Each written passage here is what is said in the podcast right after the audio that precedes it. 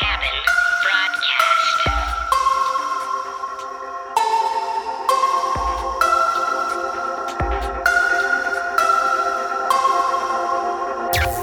This is the Lotus Bloom Podcast.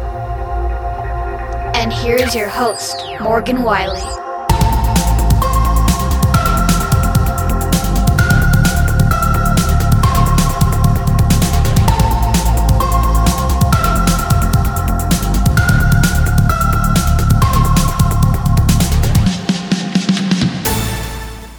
Welcome to another episode of the Lotus Bloom Podcast. I'm your host, Morgan Wiley. First up, I just want to say thank you to all of our first responders, medical staff, those still working in essential services. Your service and sacrifice does not go unnoticed, and I just wanted to say thank you. Today, I'm excited to bring you an interview where I'm bringing back a special featured guest, Nicole Allen, will be with us again, and she's going to talk about all things Enneagram because it's always a good time to learn more about ourselves and how we respond to other people and how we all see the world differently. I also have a surprise guest, and you'll get to hear from her as well. We're going to get this show on the road, but before we do, I just want to mention a couple things. We wanted to bring this information to you so bad that we tried doing this interview maybe four or five times. Um, I think with so many people working from home now, and let's be honest, all of the Netflix binging and the like, uh, I was having some internet trouble, and so it kept dropping our calls, and we struggled to get this put together, but we persevered and we did it, and I'm excited for you to get the information. But that said, please forgive some of the technical issues and the sound quality issues. At one point, uh, it sounds like I disappear, and to be honest, I did. I got dropped, but I wanted Nicole to keep sharing the information, and so I pop back in at some point. So just roll with it, and uh, I hope that you can really hear the heart of the conversation and gain the knowledge and uh, hopefully learn something about yourself and learn a little bit about me and my co-host as well. So without further ado, here's the interview.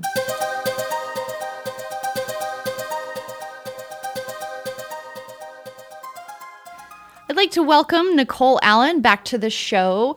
Uh, if any of you have been following along, we got to hear about Nicole's creative journey to becoming a hairstylist back in episode four. And we had mentioned that Nicole has a passion for learning about the Enneagram, and this is something that was very big in her life as she's been um, on the road of self-discovery and growing. And so she is coming back today on the show as our resident expert in all things Enneagram. So welcome back, Nicole. Yay, thank you. I'm excited. Yeah, we're. I'm excited too. Get to learn more about this. And I'm super thrilled that today we're doing something a little bit different. Another friend of mine who is also interested in learning about this had an idea that maybe we could do a show together. So I'd like to introduce to you a friend of mine who you may also know from uh, her past blog, Improperly Forward, and currently her own podcast, Everything's Not Fine. Welcome to the show, Keli Budinich. Thank you. Thanks for having me. I'm excited me. You're here. Me too. She is going to play our guest host today, so I'm super excited. Kel, feel free, jump in, ask your questions. We're going to just have fun. Awesome. Thanks. Okay, so Nicole, when I first heard about the Enneagram, my first reaction was, oh God, not another personality test. So my past experiences with them have not been great. Um, you know, I've taken many different tests, and my frustration with all of them has been, well, there's four boxes you can fit in, or you know, you need to be this certain thing. And I never, either I just didn't test well, or I never could find where I fit in those tests, whether it be, you know, the sanguine, melancholy, cleric, phlegmatic tests, or the uh, Briggs-Myers, or there's a multitude of tests out there. Um, and so I was always frustrated. And I don't know, Kel, how you feel about this, but mm-hmm. I was like, yeah, no, I'm okay, thanks. Mm-hmm. Yeah, exactly. So, yeah. So then I've been hearing different people talk about it, and Nicole, you especially, you've been talking more about it. And as friends, um, you know, you're like, you really might want to look into this, and directed me toward a book that is called The Road Back to You by Ian Morgan Cron yep. and Suzanne Stabile. I I might be saying those wrong. Oh, you're right. Um, so I've been reading that, and as I've been getting into it, I've been fascinated to learn more about it. And so I'm super excited for you to be able to share with us. So why don't we just start very basic? What is the Enneagram? Yeah. So Morgan, I, as you and Keli both know, it's definitely been my same experience. Like you were saying, previous stuff where you take a test and you feel like, cool, that's good information. And and it just sort of felt like sometimes being put on to me rather than right. um, like, okay, what do I do with this now? Like, um, you know, you're bossy or you're emotional or whatever. Right, you're like, and thanks, like, I knew that. cool, cool, cool, cool. Thanks for that. Um, so for me, the Enneagram became kind of a whole different experience because the whole thing with it is it talks about our motivations rather than just our behaviors. And within our motivations, um, it's also like a big tenet of it is sort of what's best about us can also be what's worst about us, um, which to me just rings true. Um, mm-hmm. So the Enneagram's uh, personality typing system based on our motivations of why we do what we do. Um, with what I love about that is that it also is talking about ways that we can grow as people. So it's not just about behavior modification, but really about kind of learning more about ourselves and why we have knee-jerk reactions that we do. Um, and, and then being able to kind of examine that with care and kindness towards ourselves, first of all, but then in ways that we can understand that, like, oh, not everybody sees the world the way I do. Um, mm-hmm.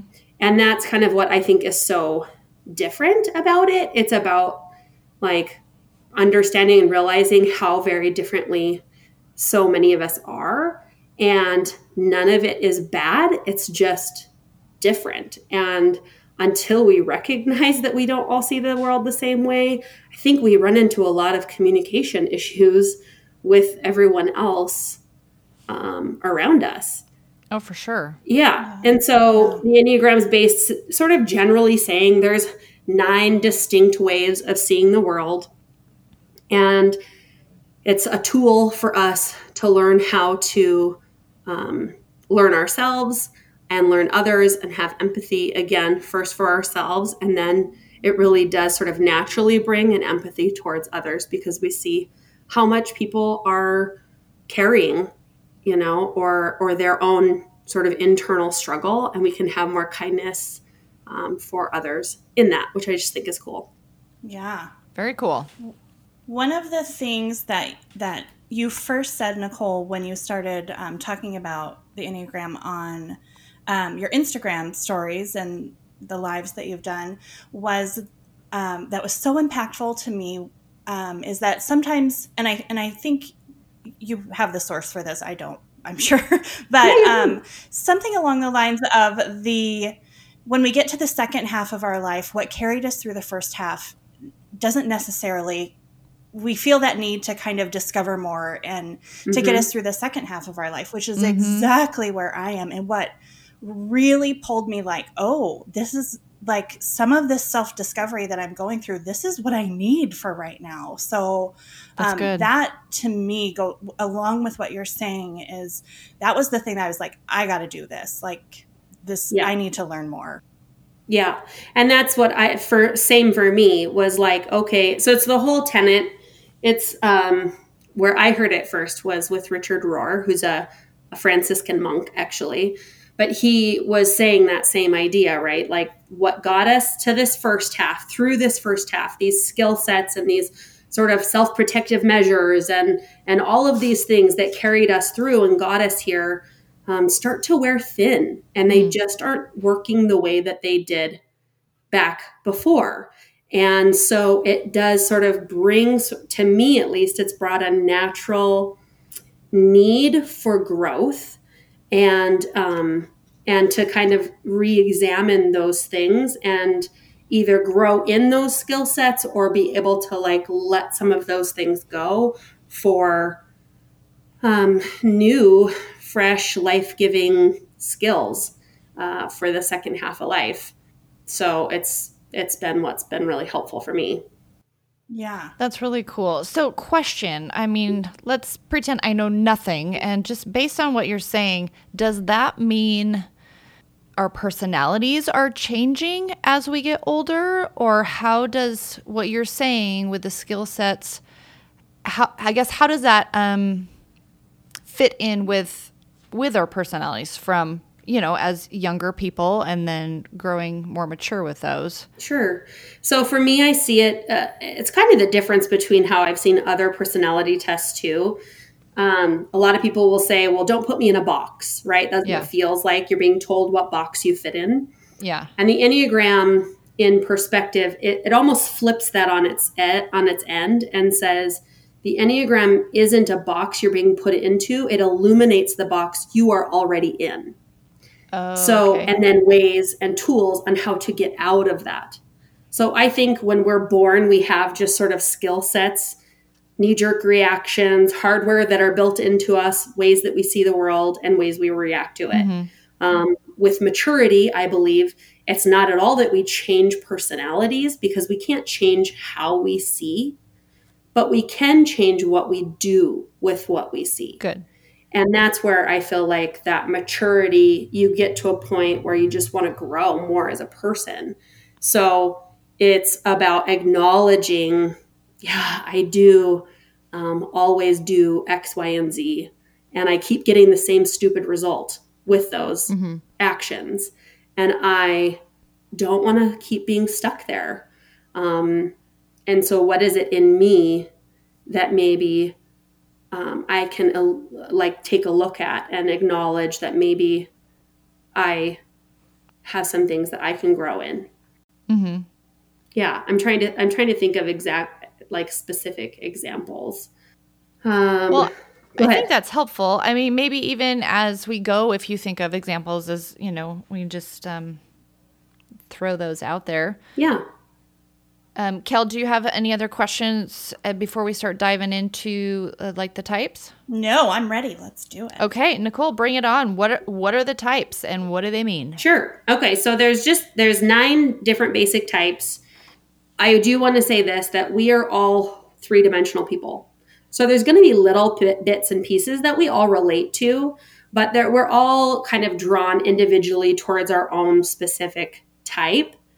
Um, and we're all going to have our mm-hmm. own flavor to that. So it's not that everyone's exactly the same. Not everything is going to fit, but it's about what sort of the majority feels like, oh yeah, no, that's That's me.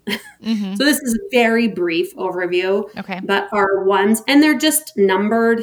Um, it could be anything, but so there's not greater or lesser personalities. It's just a distinguishing factor. Um, but in general, our ones are known as our perfectionists or reformers. These are um, people that are most known by their inner critic and their need to be perfect and seek perfection. Um, a lot of times they want to seek perfection mm. so that they don't have any room for anyone else to criticize them. So um, it can be like a very mm. protective measure to do it all right. There are rule followers. Um, they definitely, if they're putting something together, they want to do each step exactly how it's done. And if we're missing a piece, Uh, we're going to stop what we're doing. We're going to find that piece, whether it's call a company or whatever. Um, these are people that also struggle because they're so inner critical. They really struggle with objectivity um, in themselves, in their own thinking. So they are highly critical to themselves. That can turn outward as well. Um, but that's where it it's almost like they they just lack that objectivity to say, wait, I did the best I could. Instead, it's just, you never did enough. No matter how hard you work, it's not enough. Mm. Um, they are also, in a positive way, they're also the ones that are able to help us find ways to improve on things, whether it's a project or a system. They are the ones that really naturally can see ways that it could be improved um, to make it better. These are also our uh, present uh, time, time people. So they are very good with the here and now. Um, now is when it can be done. Now is when we're going to take care of it. They're not necessarily super thinking ahead. Um, they're very planning, but they're not necessarily like way out there in the future. They really kind of do a better job right here and now. Hmm. Then we move on to our twos, which is known as the helpy, excuse me, the helper or befriender. Hmm. These are our very nurturing, um, naturally caring people. Uh, these are people that want to help. Um, if you have a need, they want to meet it. They they have a need to be needed. Um, they also struggle with boundaries because of that. So if they've got something going on, but someone else expresses a need, they're the ones quickest to drop what they're doing for themselves and go to help the other person. Um, obviously that has pretty obvious like pros and cons. The pros, obviously they're really helpful and caring and thinking about other people. The con is that they struggle to take care of themselves at times because everyone else takes precedence. Um, these are our people that definitely are thinking a majority of time about their relationships. Um, so they can kind of get almost a little obsessive in their mind, thinking about people and all of that. Um, when it's really healthy for them to ask themselves, is this mine to do? That's a really healthy um, thing to kind of bring themselves back to. Is this is this actually my responsibility? Is this mine to fill in the gap? Or, you know, even if I see it, is this not mine to do? So that's our twos. Then our threes are known as the achiever or the performer. These are our success-oriented friends. They're probably the most type A. They are more aggressive in nature, confident, willing to stand on their own. Um, they want to be successful, or they at very least, they will they will be satisfied at least appearing as successful. So they definitely tend to be our glass half full peeps. Um, they will spin even failure into success. Uh, they are definitely the ones to kind of spin uh, negative into like, but here's how we're going to grow. They also are ones that read the room really strongly. So they're really quick to want to give you what you want. Um, if that means kind of morphing a little bit personally to fit your needs, they will do that. So then we're on to fours, which is known as the individualist or the romantic. And our fours are definitely ones that have all the feels. They um, can tend towards being pretty moody. They have so many emotions kind of coming at them all day. They don't always know which one to go with. Um, but these are our friends that are also, obviously, they're very creative. Um, they are also very comfortable in sort of the bottom half of emotion. So they can definitely have a penchant towards melancholy um, and all of that. They also experience an inner critic, and I don't think it's as much about being perfect or doing everything just so perfectly, but it definitely seems to be much more personal and like, like attacking just the individual. um, but they are ones that struggle sometimes with the doing. So they're real good starters of projects, very creative, um, excited, but they can definitely struggle to like finish um, a project. And they also tend to have sort of a general sense of um, feeling like they're missing something, like everybody else is possessing this sort of unnamed quality that they feel like somehow they just don't have. um, which is really challenging. Like that, that's, and actually I have a lot of empathy for, because um, it, that would just be such a challenge. But that's our fours. I'm going to just interrupt you for a minute. I have a question about the titles of these um, or the names of these numbers. Why is the romantic the same as the individualist? To m- me, they don't seem to be the same thing, but... Yeah. So I don't know who named them, but um, I do know that it's just alternate names, but the romantic fits the fours because, again, they're so emotional and creative that um, think of like sort of that picturesque, super romantic, like here's all the ways I love you. Let me sing you a song to tell you, you know, or the like, these are also, and, and I have close friends that will do this. I'm having a hard time. Read this poem. It tells you how I feel. So it's just sort of that very emotionally connected, expressive um, kind of picture. So it's just sort of another aspect, I think, of that four. That makes sense. That yeah. Good. I am not that friend, in case you were wondering. I am not either. Me neither. um, and then, funny enough, when we switch to the five, the five, uh, it's like it takes a hard left turn.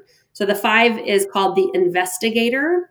And these mm. are our friends that are very different than the four. They're very logical. They're really good observers and listeners. Um, these are people that are very aware of their own limited amount of energy. So mm-hmm. they have sort of just a solid amount of energy every day, and that's all they get. So hmm. because they are aware of that within themselves, they like to plan and know what's ahead because they want to make sure they're conserving enough energy for it.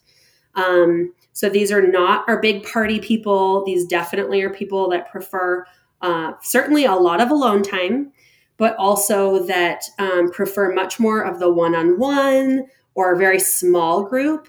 Um, they're called the investigator because they definitely have a need for knowledge. So it can be really deep things, or it can just be like, I wonder how my V C R worked back in the day. And like, they can sort of get, super random example, but they can get really lost down like their rabbit hole. So these, um, we all have known, been known to get stuck on Pinterest for like way longer than we meant.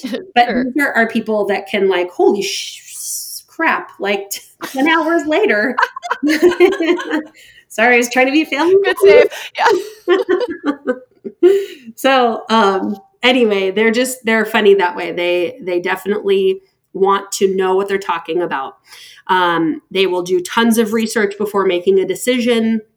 What's cool is once they've done the research and they come to a decision, they do really trust themselves, which is a big marker for them compared to some other types, um, because they've really exhaustively like gotten all the knowledge that they can. So they feel confident when they do make a decision. So they don't come to decisions quickly, but once they do, they feel good about them and and confident in them. Huh. I am not that either. Yeah. Yeah.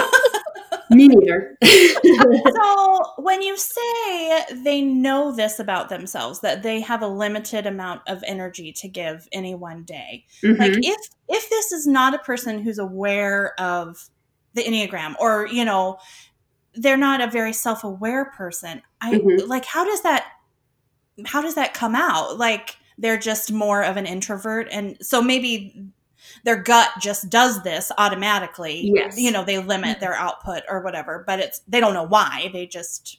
Right. So what I, mostly in the same ways that I can relate in other ways, I think that they, it's like how they've operated without having words to define it. Mm. So um, I know some that have just said, I just, I prefer observing. I um, definitely feel exhausted with big groups. Um, mm-hmm. I just, you know, sort of, I feel really aware that I'm just more tired. I don't, I'm, I'm more mm-hmm. introverted. I need more alone time. Like, I think those are things under other definitions that people tend to know about themselves. If they don't have those words, they've certainly felt it. Yeah. Um, So well, I do that. Um, okay. So then, and maybe this is a question we can answer later, but mm-hmm. I'm curious then how the introvert extrovert plays into these. Yeah. Yeah. If, um, can you be an introvert and, you know, any of the numbers, or is mm-hmm. it kind of more leaned towards certain ones? So I th- certainly think that there is a penchant, but I th- I think that you could be an introvert or an extrovert in any of these numbers. Okay. And that's part of what makes it interesting and what also keeps it from from being like, you're you're all robots. If you're this number, you're all right. exactly the same. Like, yeah. Yeah. like totally we're not, you know? And it's what kind of gives everyone their own flavor. Okay. Yeah. So um So that's our five anyway. Okay. Um, okay. If we go on to our sixes, they are called the loyalist. And the most important for sixes is they want to feel secure. So these are definitely our friends that tend towards always kind of viewing the world in a somewhat anxious and worst case scenario thinking. So they're the ones that go into new scenarios and go, hold on. Let's make sure we're taking, you know, what's safe, what's not. Let's be really careful. Um, I had just heard somebody recently, my daughter and her friend were talking, and she, her friend identifies this way. And she said, I um, am leery of people, and I believe you are guilty until proven innocent. This her, her, her perspective. And it was funny because I think that's about that, like, yeah, we'll see, you know, until you yeah. prove yourself sort of. And that's a little bit part of that personality type. Hmm. My daughter was laughing because she's completely on the opposite end. She's like, you are innocent until proven guilty. You know, they're a good balance for each other, but, um, but yeah, these are definitely um, people that really have a hard time making decisions um, because unlike the fives, they will keep questioning and questioning and questioning and kind of keep hemming and hawing over the same thing and just really struggle to actually trust themselves ever or trust their decision. They're kind of always second guessing. Um, and again, it's always with that in service to wanting security is, are, am I sure that's the best decision? I don't know. Maybe, maybe I'm wrong. Maybe I need to get more information. And they just kind of can, um, get stuck sometimes in that little bit of hamster wheel of mm-hmm. fear and anxiety and just kind of go over and over. I did hear a funny story about sixes though, that also shows their worth and value um, to us as a whole. Uh, there was a, a group of scientists studying a family grouping of apes in the jungle. And they took all of the apes that had awareness, almost like hyper awareness to the other, like they'd always be look, on the lookout for predators and, and ones that just seemed more sort of like anxious. And they decided to separate them out from the group. And so they pulled those apes away from that family grouping and they let that family go for a whole year without those particular apes. And when they went back to check on the family grouping, they all had died. Oh, wow. Which sounds so terrible. But I think what it proves is that we actually do need the people wow. in our lives that have wow. that awareness to danger because, yeah. um, and, and have some awareness of like, mm, we should think about that. Let's consider being more cautious. Like if, if everyone was all the same, right. like, we probably wouldn't survive as, as a species. So yeah. interesting. Yeah. Isn't that kind of fascinating? I, I just think that's such a like good reminder not to, for those that aren't sixes, sometimes I can speak for myself. It can be a little frustrating if someone is, you know, highly just kind of anxious all the time or, right. or always seeing the like, oh, I don't think we should do that. I'm like, oh my God. But you're like, live a little. Yes, exactly. Exactly. um, let go, man. Uh, they, but they do have some points. And especially with the yeah. situation, of course, we find ourselves in now, these are our people that are saying, huh, no, don't get together with your friends. Like stay mm-hmm. home. like, yeah. do some of these basic things, and that can really help us all. Um, yeah. So they certainly have their value. Absolutely. Yeah. Um, again, with a sharp right turn, we go on to our sevens, who are called the enthusiasts. And these are, again, a more aggressive, um, you know, forthright personality. They like their name. Uh, they like fun and they like to have a good time. They're definitely more adventure seekers. They are not always comfortable. They don't really prefer to sit and talk about our feelings.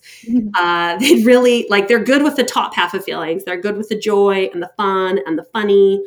Um, they tend to want to kind of always make things lighthearted, which again has its gifting. But sometimes um, if they have feelings that are maybe not a part of that, they have some more melancholy or true grief or struggling, they can almost get a little frantically busying themselves um, on trying to distract from mm-hmm. feeling maybe what they what they are kind of going through. Yeah. Um, these are definitely ones that have that general sense. If a lot, if a little is good, a lot is better. So they're, they're what I've uh, come to call with a friend of mine, the crab add-ons. So like, let's go out to dinner. Let's have steak. Definitely get the crab add-on. Like the party platter. Like, why would you do less? Um, and they are also the ones that are, you're at the fun thing and they are wanting to plan the next fun thing. Um, sometimes they can struggle to also get nailed down. Like if you're talking about a party that you're going to have or like, hey, we should go do this. They'll be like, yeah, that sounds fun sometime. And you'll be like, well, how about like next Wednesday? And they'll be like, well, we'll see. um, which sometimes is because if they've committed and they're locked in, what if something more fun comes along? Then they're missing the more fun thing. Right. Huh. So, um, yeah, they're just funny like that. So, and the, of course, like there's like less healthy versions and more healthy versions. Certainly as our sevens grow and become to the, more of that midlife, they get a little more comfortable with their feelings and, and with themselves and, and can be happy, um, you know, in, in what they're doing. But I think it takes some intentionality with that too. Yeah, sure. Okay. So uh, then we could actually move on to eights, also known as the challenger. Well, I'm an eight and I would like to say that um, you're such a brat. You a challenger? Eights are people too. Okay. That's right. Eights have feelings. They're just shoved down. We have feelings and we're good people. Yes, you are. Please that proceed. Yes. So our eights are um, definitely, they're in that aggressive stance. So they're um, confident to stand independently. They are definitely ones that experience anger sort of in its true form. If they're ticked, they're ticked and they will let you know it. Uh, they definitely, um, it's almost like their go-to emotion. And oftentimes you have, we have to remind our eights that anger is not the only emotion. And so, that's really rude. They're all rude things that you're saying. Rude. But they are also our awesome advocates. So mm-hmm. they are the ones that will stand up for the underdog. They are lovers of justice. And if um, you have an eight as a parent or a spouse, you are in good hands because they will definitely speak for those that need that and need that advocate voice because um, they're not gonna they're not gonna be pushed around. So they have a lot of value and benefit for sure. Um, Eights are also very future oriented. So they're definitely much more comfortable thinking about what's up ahead um, and kind of looking to that and not so much dealing with uh, the right now or the past. Uh, that's a little more uncomfortable for them. Typically, they definitely with the feelings as our other aggressive stance numbers, um, their feelings repressed. So again, most comfortable feeling they are um, in is experiencing anger first, and sort of that passionate exchange brings a sense of closeness a lot of times with those eights, like they've had a good tussle and they feel closer to that person, which is not always everyone else's experience, mm. but that can take so for them. True. That's interesting, huh? Yeah. yeah. Sorry. The only sorry, other one that I would say, no, you're good. The only other one I would say is that for eights, um, because they are, they are good leaders. They're happy to lead. They're pretty confident that they could do it better. Uh, they, they don't have to always be in the lead position, but if they aren't, they just don't want to be controlled by someone else. So they don't have to be in control of the group, but they don't want anybody else in control of them. Um, and then relationally with, with eights, the struggle can definitely be that they're kind of always on the lookout for betrayal. And hmm. so, um, and it's just kind of a natural tendency. And so eights don't tend to have um, a huge group of really close friends. They'll definitely have lots of people in their life, but as far as the ones that they confide in or have um, vulnerable times with, that's a lot harder for our eights. And so um, understanding that and giving them room for that and asking again with our feelings repressed, you know, how are, how are you feeling? What does that make you feel like? That would be hard, you know, um, especially if anger comes first, that's okay. Don't let it push you off, but kind of explore some of that. If you are a closer, you know, spouse or somebody, close friend, that can be a helpful tool for loving our eights. Uh, quick question. So yeah. you said that they are tend toward um, looking for betrayal, but so that doesn't have to come out of a past necessarily of distrust. It could just be their natural tendency. Is that what you're saying? Yeah. So they're just because that they're so quick, they're quick minded. Um, so if you've crossed them or if they've, if there's something that they view and it's their perspective of being betrayed or talked against or, mm. or something, they're, that's sort of just a natural, like knee jerk reaction is to like, it's betrayal, you're done. And it's really tough when you've been fully cut off to ever f- fully regained. I, I do believe it's totally possible, but um, it's not without a lot of intentionality on the part of the eight and a lot of intentionality and care and pursuit on the other party's hmm. part. So um, yeah, certainly if you've, ex- when you've experienced betrayal and you've experienced things, it's definitely, you know, also helps and makes it easier to assume betrayal. But Um, for our eights, it's definitely a little bit more of a natural assumption, whereas, you know, maybe others would see it as, no, they were just a jerk and they screwed up or they were selfish. Like it can, it, for, for the eights, it can feel like a betrayal. Um, huh. Like it jumps to an extreme kind of. Yes. Okay. Gotcha. Yes. Yeah, that makes I sense. That. I can see that. Yeah. Yeah. So that's our challenger in a sum. Uh, and then we're on to nines, the peacemaker. Okay, this is me, I think. Yes. yes. Which Morgan was resistant to the peacemaker term. Um, yes. So we also call it the bridge builder. See, I can handle the bridge builder. I don't know why I have an issue with being a peacemaker. yeah. So I think I think the, the thing to me with the nines to think about in that peace peacemaker sort of defines it as like, to me, that they want to keep the peace within. So nines have sort of two layers. They have like an internal peace they want to maintain, and then they have external peace that they also want to maintain, like no conflict. Obviously, conflict avoidant is sort of the biggest part of that. I don't know um, what you're talking about. Oh, please. Yeah. And and in service of that peace, they have a natural ability to see perspectives from everyone else's perspective. So you are really good at being able to like hear people's opinions and go, okay, I can see that. That makes sense. And then hear someone else's sort of contrary. And you can see where they're coming from with that too. So always mm-hmm. the ability to play the devil's advocate, um, uh, which is a beautiful gift. It can make making decisions challenging because you can always see the other side. And mm-hmm. so that can be part of what is so difficult when, when it comes down to like actually making a decision for our nines, um, because there's too many voices, mm. like too many sides, too many possible ways. And, you know, And again, in service to not wanting to cause conflict. So sometimes you can feel almost a little hostage to, like, I don't want anybody to be mad. I want it to work for everybody.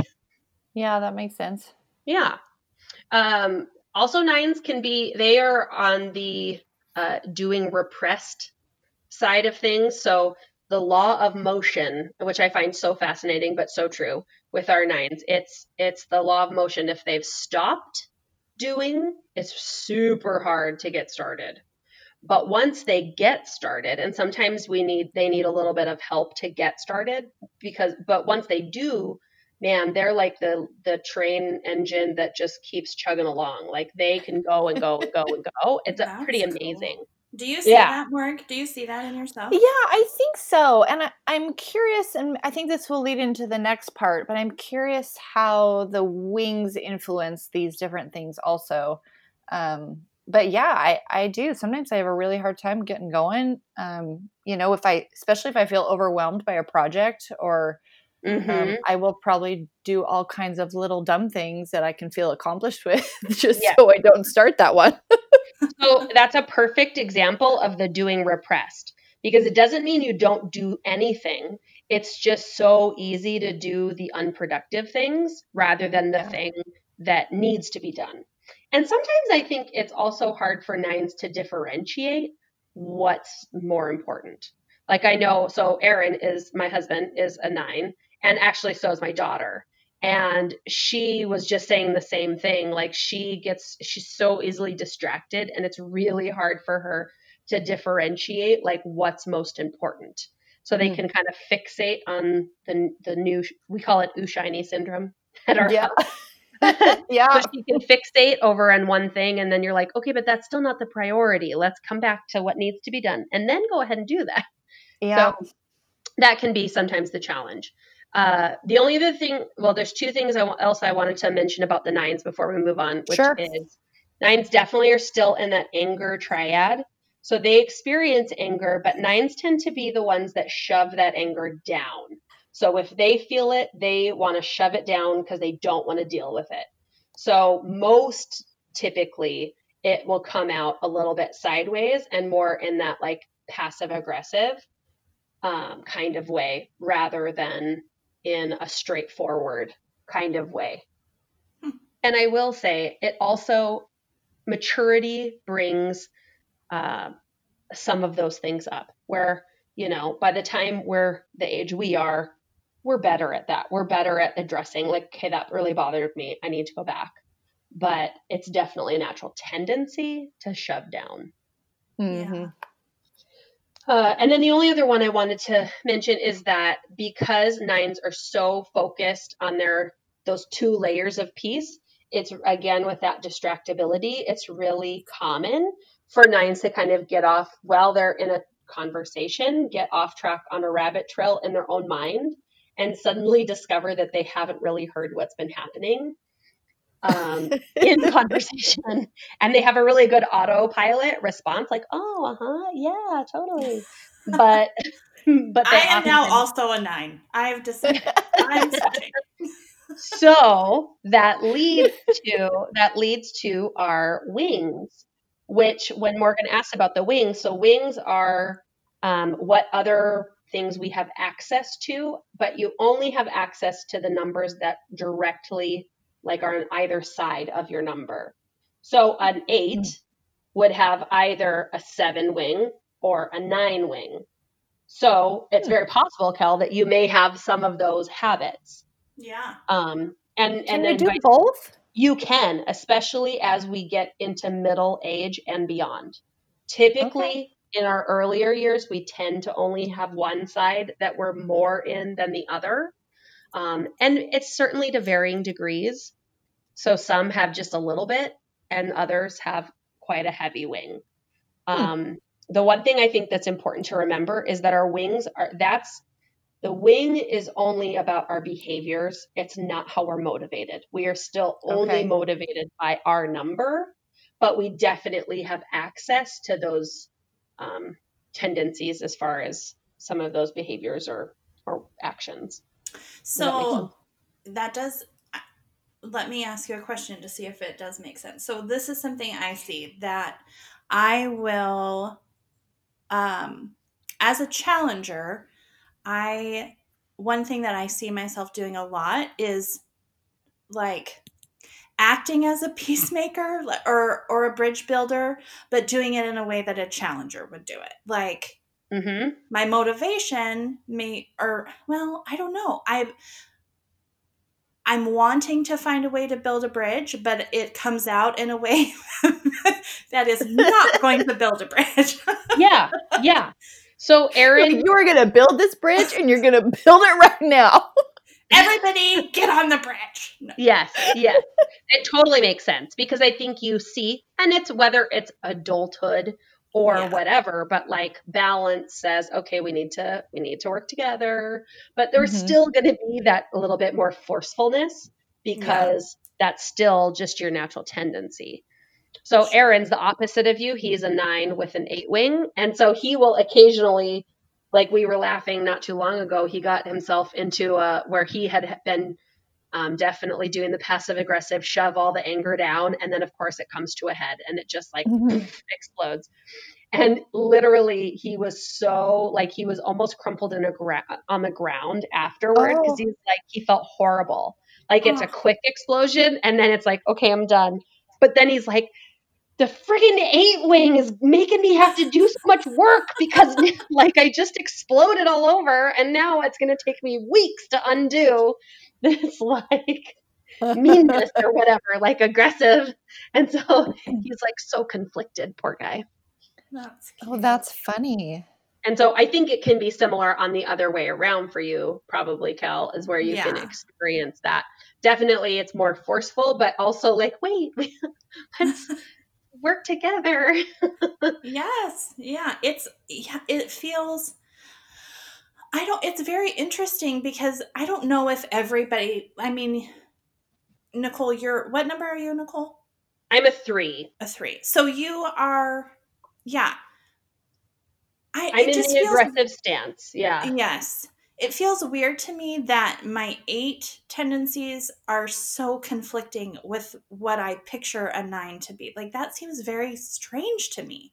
So it's one of the hardest um, combinations is that eight with a nine or nine with an eight because they are so opposite. Mm. It is, it is sort of that inner conflict can be so, so strong. Yeah. Um, at times because of that, just because they are so very different. Yeah. So like for, for Morg, she's a nine, there's no ten. So what so would her we'll go back to the one? Yeah, good question. So okay. Gotcha. Yeah, that is a good question. So it's a circle and nine is at the top. And so hers would be either an eight or a one. And remember that one is that more perfectionistic, more systems oriented, more, um, a little bit more black and white thinking, um, definitely, you know, orderly and, um, just kind of see how we can, you know, do it right. And, yeah. uh, so which would you think I, I tend towards? Uh, one. There's no, yeah. yeah I would have to say. Well, tell me what you really think there, Challenger. Nicole may be the I'm, expert, but I'm saying you're a one.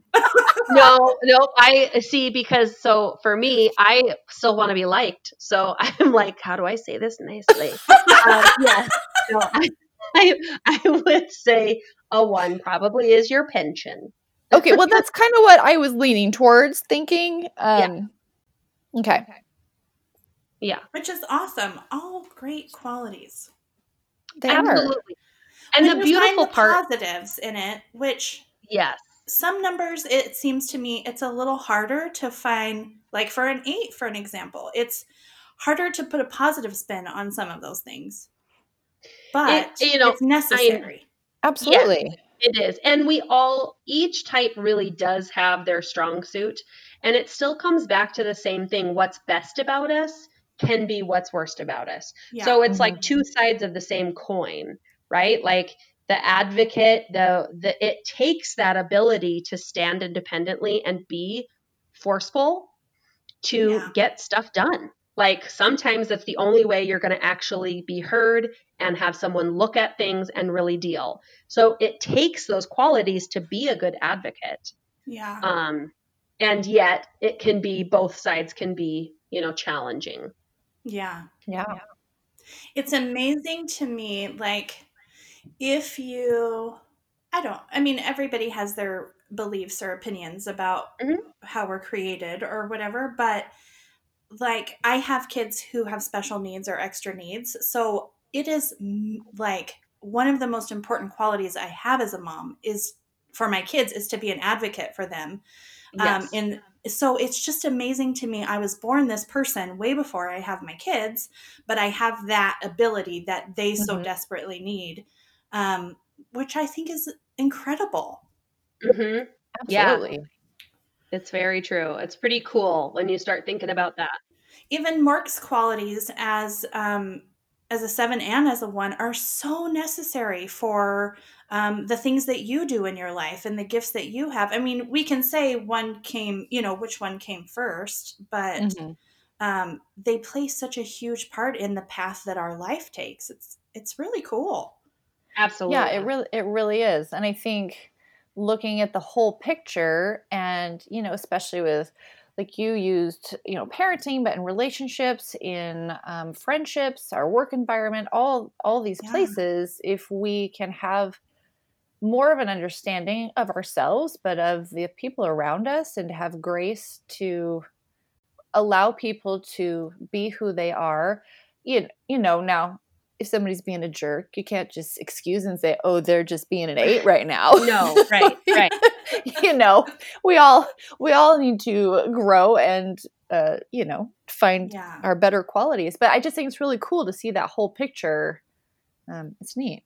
Yeah. yeah. And I think that's the whole thing, right? It's, it's not an excuse for bad behavior, right. but it is helpful to understand, oh, you actually see the world completely differently than I do.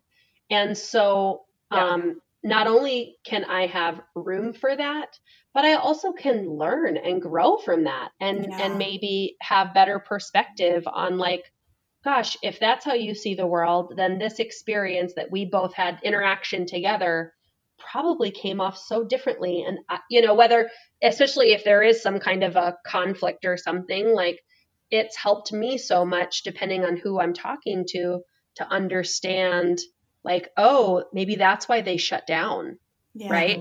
Maybe that's why they're, I'm like not hearing anything from them. And so to be able in relationships, especially closer relationships, to go back and say, okay, I am, you know, sometimes it's, I'm sorry. Sometimes it's, mm-hmm. you know, how did that make you feel? Um, because I want you to know my intention was this, mm-hmm. but I could also see where maybe that made you feel shut down. Yeah. Or um, whatever. And so for us aggressive numbers to be able to have more self-awareness and go, okay, you know, um, like I need to check myself and maybe listen. And yeah. then the other is to be able to say, um, you know, for, for like the Morgans to be able to go, okay, don't take their passion personally.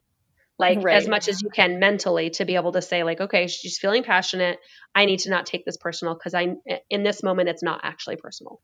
Yeah. right. Uh, Stephen and I were having a conversation about some of this stuff. And I just found it so interesting. And one for myself to learn that I'm not, there's not something wrong with me or, no. but that other people experience these same Um, characteristics of a nine. And so I was sharing with him how he's, um, I don't remember which number he is, but he's in one of the aggressive stances. And when he talks, he's very impassioned and it gets louder and the tone is strong. And I'm yeah. like, stop yelling at me. yeah. But it's not at me. It's not personal. But yes. to me, it's like everything gets louder. And, and apparently that's a nine thing. And I didn't realize that. So it's mm-hmm. like interesting.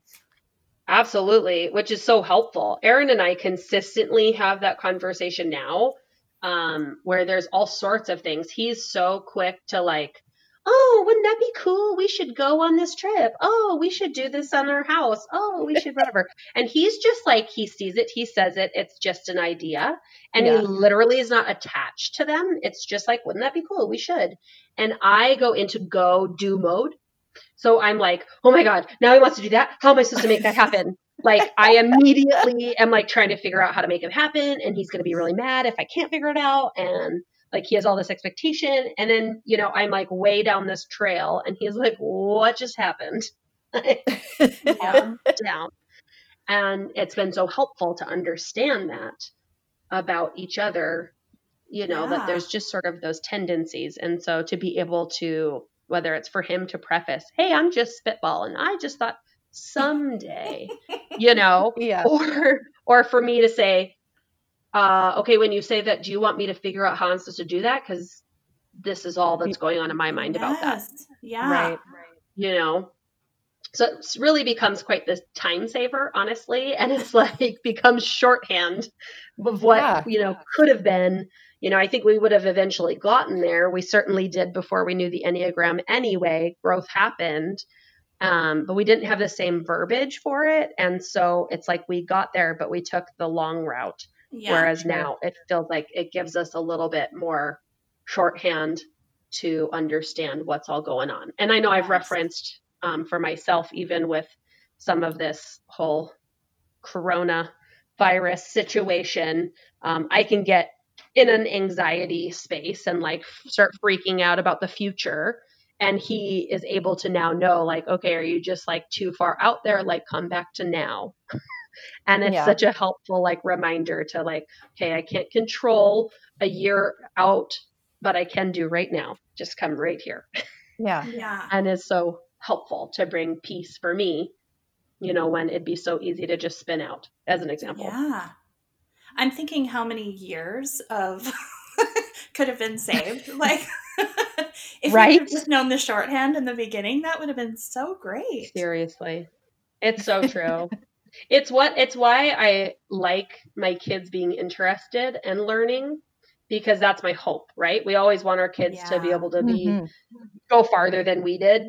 And, um, and so, for example, our oldest is a two and, um, he is so relational and he's eighteen. And so for mm. him to learn like, hey, you got to be careful because you are so, your penchant is to need to be needed. Mm-hmm. Right. And he acknowledges that he's the one that sees that. Yeah. Um, and so like, talk about the ability to be super codependent if you're not aware. Yeah. And especially in a teenage like time of life.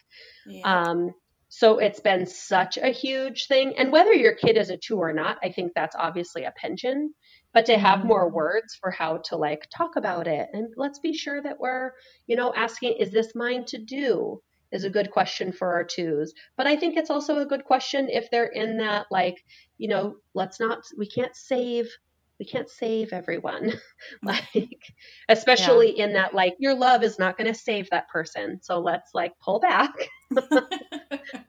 But for him, I think it's been such a helpful thing for him to know about himself. And then oh, he's yeah. been able oh, yeah. to acknowledge some things and ways when he's, you know, things are getting a little too intertwined. And then, yeah. you know, when he can know how to pull back or, you know, have better boundaries or whatever. So, yeah. Yeah. No, that's great. great. Yeah. You mentioned having tools in your backpack or your tool belt earlier. Mm-hmm. And that's like so great to give our kids. That's one of the, like, just a no, a knowledge of yourself and how you operate is probably one of the best tools we can give our kids for their tool belt. Yes. So, yep.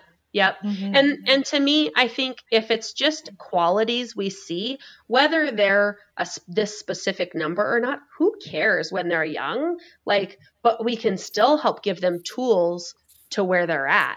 So, um, you Absolutely. know, without having to put them into a, like, oh, that means you're a this, um, and you can only be this, you know, it's like, who cares, yeah. but hey, okay, you're a passionate person and your passion is coming out very loud. And to other people, that feels angry. So I'm going to need you to pull back. And I know it's passion, you know, mm-hmm. um, and you get to be passionate, but realize that how this is how it affects other people. Yeah. In light of that, is there a best age to determine these traits in, in our kids? So I think we as parents certainly will recognize tendencies. I think some things are more obvious than others. Uh, so I think that we can speak to some of the tendencies, whatever number it falls into. I think we can start giving them helpful tools along the way, no matter what, um, at any age. But I think certainly that mid-teen, you know, time to older teen, when they have a little more self-awareness. Um, tests are tough because it's so easy to answer how you want to be rather right. than how you actually are, which uh, we adults have that trouble sometimes too. Yeah, oh yeah, I did. But certainly the younger we are, I think it's so much easier to answer the way the, the you know, the way that we wish we were, or that yeah. we'd like to be, or that we think we are. Um, mm-hmm. You know, and so that's the, that's the danger to me. I still think the listening to what each type is, or reading a book, or talking with people, there's so much more life um, available those ways than just some test. Um, mm-hmm. But there are some decent ones out there that at least can kind of give you like, oh, you should investigate these three numbers and see, um, mm-hmm. you know, yeah. so at least kind of helps tear down, or certainly other people that know the Enneagram um, pretty well. But, you know, it's, it, it's kind of depends on the kid. I think, I think it depends on, you know, their maturity and where they're at. I'm sure younger, if they're really mature, might be able to glean some, but you know. Yeah. yeah. Well, and I think, I mean, you mentioned tools for helping them learn how to navigate life and their reactions, but I think it's also super helpful for us as their parents to know how to help guide them and train them yeah. and, you know, to be able to speak into, say, one one kid is a two and one kid is a seven. I mean, you're going to respond to them totally different. Yeah. You know, one hundred percent. In, in whichever ways you're you're helping them. So I think that's good to know, because I think sometimes it's Uh, maybe an easy tendency is just you just parent your kids all the same way because that's how you parent. Well, that may not be the best scenario for each kid. Yeah, or it's super easy to parent how you would have wanted to be then parented, sure. or how you were, or how you you right. know ourselves. Which is why I still think the best thing we can do first is learn ourselves, mm-hmm. because it's even given me verbiage to be able to. Um, I'm going to say a cheesy thing, but humble myself when I am spinning out. Like, I'm sorry, I, this is what's going on with me right now. And that's where I came out of a reaction of fill in the blank. And so, um, can I have ten minutes and then revisit this conversation yeah. or whatever? And I think even it being an example of knowing ourselves becomes a really good example for our kids, that that's, you know, something that they too can, can do. Yeah. It's really good. So, um, I have a question about resources. I mean, everything, well, ninety percent of what I know about Enneagram, I have learned from you, Nicole, either on your Instagram, um, videos that you do, or just in personal conversations. But what would you suggest, um, are the best resources, like to dive a little deeper or to get more knowledge for me, but also is there something different for kids than adults mm. or, you know, that's a good question. Yeah. I don't know that there, they, there's not a lot of recommendation for kids to get into it yet. Yeah. Um, just cause they're the self-awareness and they're still growing, right? Like they're right. hormonal and trying stuff out, and, you know, feelings come a dime a dozen. And so it, you just, it, it's, it's a little early for them to like dive in probably um, the deep end yeah. uh, again, when they're still trying to figure out sort of who they are, how they think, or, or differentiate that between them and their friends, or, or whatever. Um, but for us, I mean, my first go-to book is always The Road, uh, The Road Back to You, and uh, by Ian Cron and Suzanne Stabile. I think it's a great first step, just sort of an introduction, a little deeper than what we talked about today. Um, and just has such a great heart and spirit about it, about how, I, you know, we're all made so um, individually too, and to be able to have empathy and, and celebrate those differences. Mm-hmm. Um, Suzanne wrote another book after that called The Path Between Us, and that's mm-hmm. really good about interrelational between the different numbers and sometimes the struggles that will happen um, depending on, you know, your type and then who you're interacting with and, and some of those things, which was cool and really good. Um, there's also her, Suzanne Stabile has a great podcast that I really like to listen to, and she's such a great teacher. Hmm. So it's called the Enneagram Journey. Great. And I love that one too. There is an app called Ennea app, and I think it's a couple dollars for the full thing, um, which I like just on my phone as information, but I don't find it to be as in-depth. It feels a little one note for me sometimes. So, um, you know, it's not the only, but it's just kind of a fun in your hand um, resource too. So sure. Mm-hmm. Awesome. Thank you. Yeah. Nicole, do you have any ending thoughts in overview of everything that you've mentioned? We've talked about a lot of things. If uh, no one heard anything else but this parting thought, what would you share about the Enneagram? Oof, no pressure. um, well, I would say that the Enneagram is just one tool. That we are all three-dimensional people, and we've all had a lot of different life experiences that we bring into all of that. Um, so mm-hmm. even if you identify as a nine or a one or whatever, um, you are still your own person. That is not a limiting thing. It's uh, I can't remember if I described this or not, but to to me, the Enneagram is not a box that we're putting ourselves into, but instead illuminating the box that we've been standing in, and how um, tools on how we can get out of that box. Mm-hmm. So um, to me, that's very freeing. Yeah. Um, and, and in my mind, this is not just like, okay, here's your homework, here's your work to do. Um, I, it, for me, it's come very naturally, um, whether it's experiencing a little more grace for myself, right where I'm at in the moment that I am, and being able to kind of laugh at myself when I see it.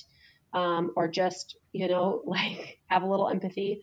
Um, but then also being able to see really kindly um, moments that I go, oh my God, I'm doing it again. Like, stop.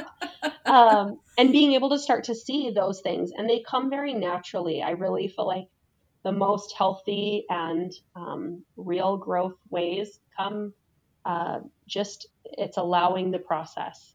Yeah. And allowing it to come to you rather than like forcing some behavior modification um, sure. to be better. Dang it. You know, it doesn't really work. It's just not helpful. Just adds more stress, and nobody needs that. So, um, you know, and again, with other people, it's, it's not a weapon to use against them. It's a, it's a way to encourage and love others.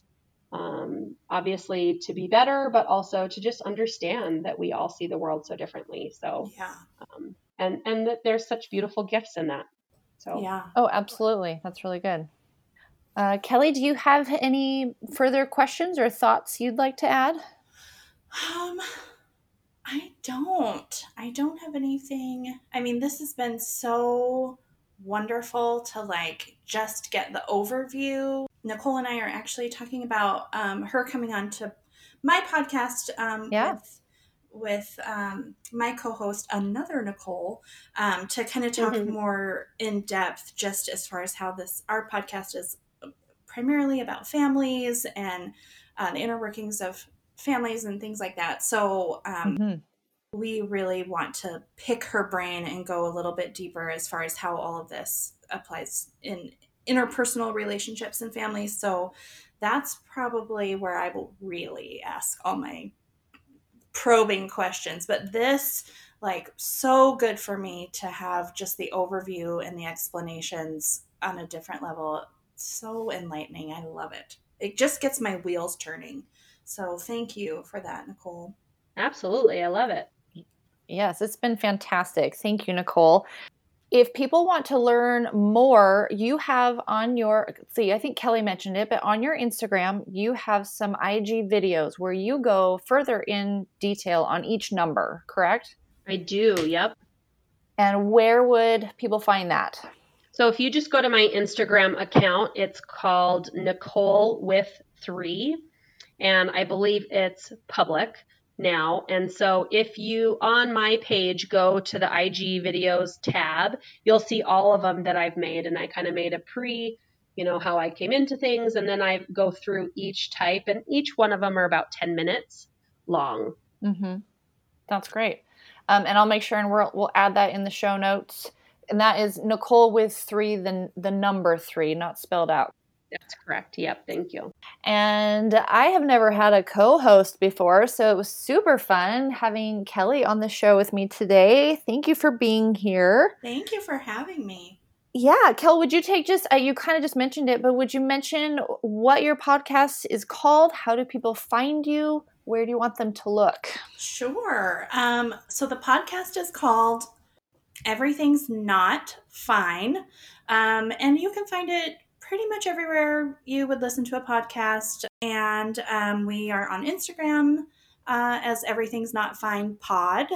And I personally am on Instagram under Improperly Forward. So um, those three places all share information back and forth. But um, those are primarily, and we just, like I said, we're just a podcast talking about um, everything's not fine. Doesn't necessarily sound very encouraging, but it's it's meant to be encouraging in uh, that life happens, and it's not yeah. always, you know, just a picture perfect life. Sometimes everything's not fine, and that that's okay. But you guys have a way of really putting humor on it and adding mm-hmm. a fun spin and just being raw and real, and Uh, you have a great chemistry together with uh, Nicole Gonzalez, and so it's it's fun. Thank you. It's been quite the adventure and quite a lot of self-discovery and fun. So it's I appreciate that you that you see that. Thank you for validating me. I really just want to extend a bridge to you. Yes, that's right. I will cross the bridge. I will not set it on fire. Cool, thank you. I appreciate that. Awesome. My work here is done, guys. Oh, this is awesome. All right. Well, I'm not even sure what else to say after that. It's the perfect ending. That's right.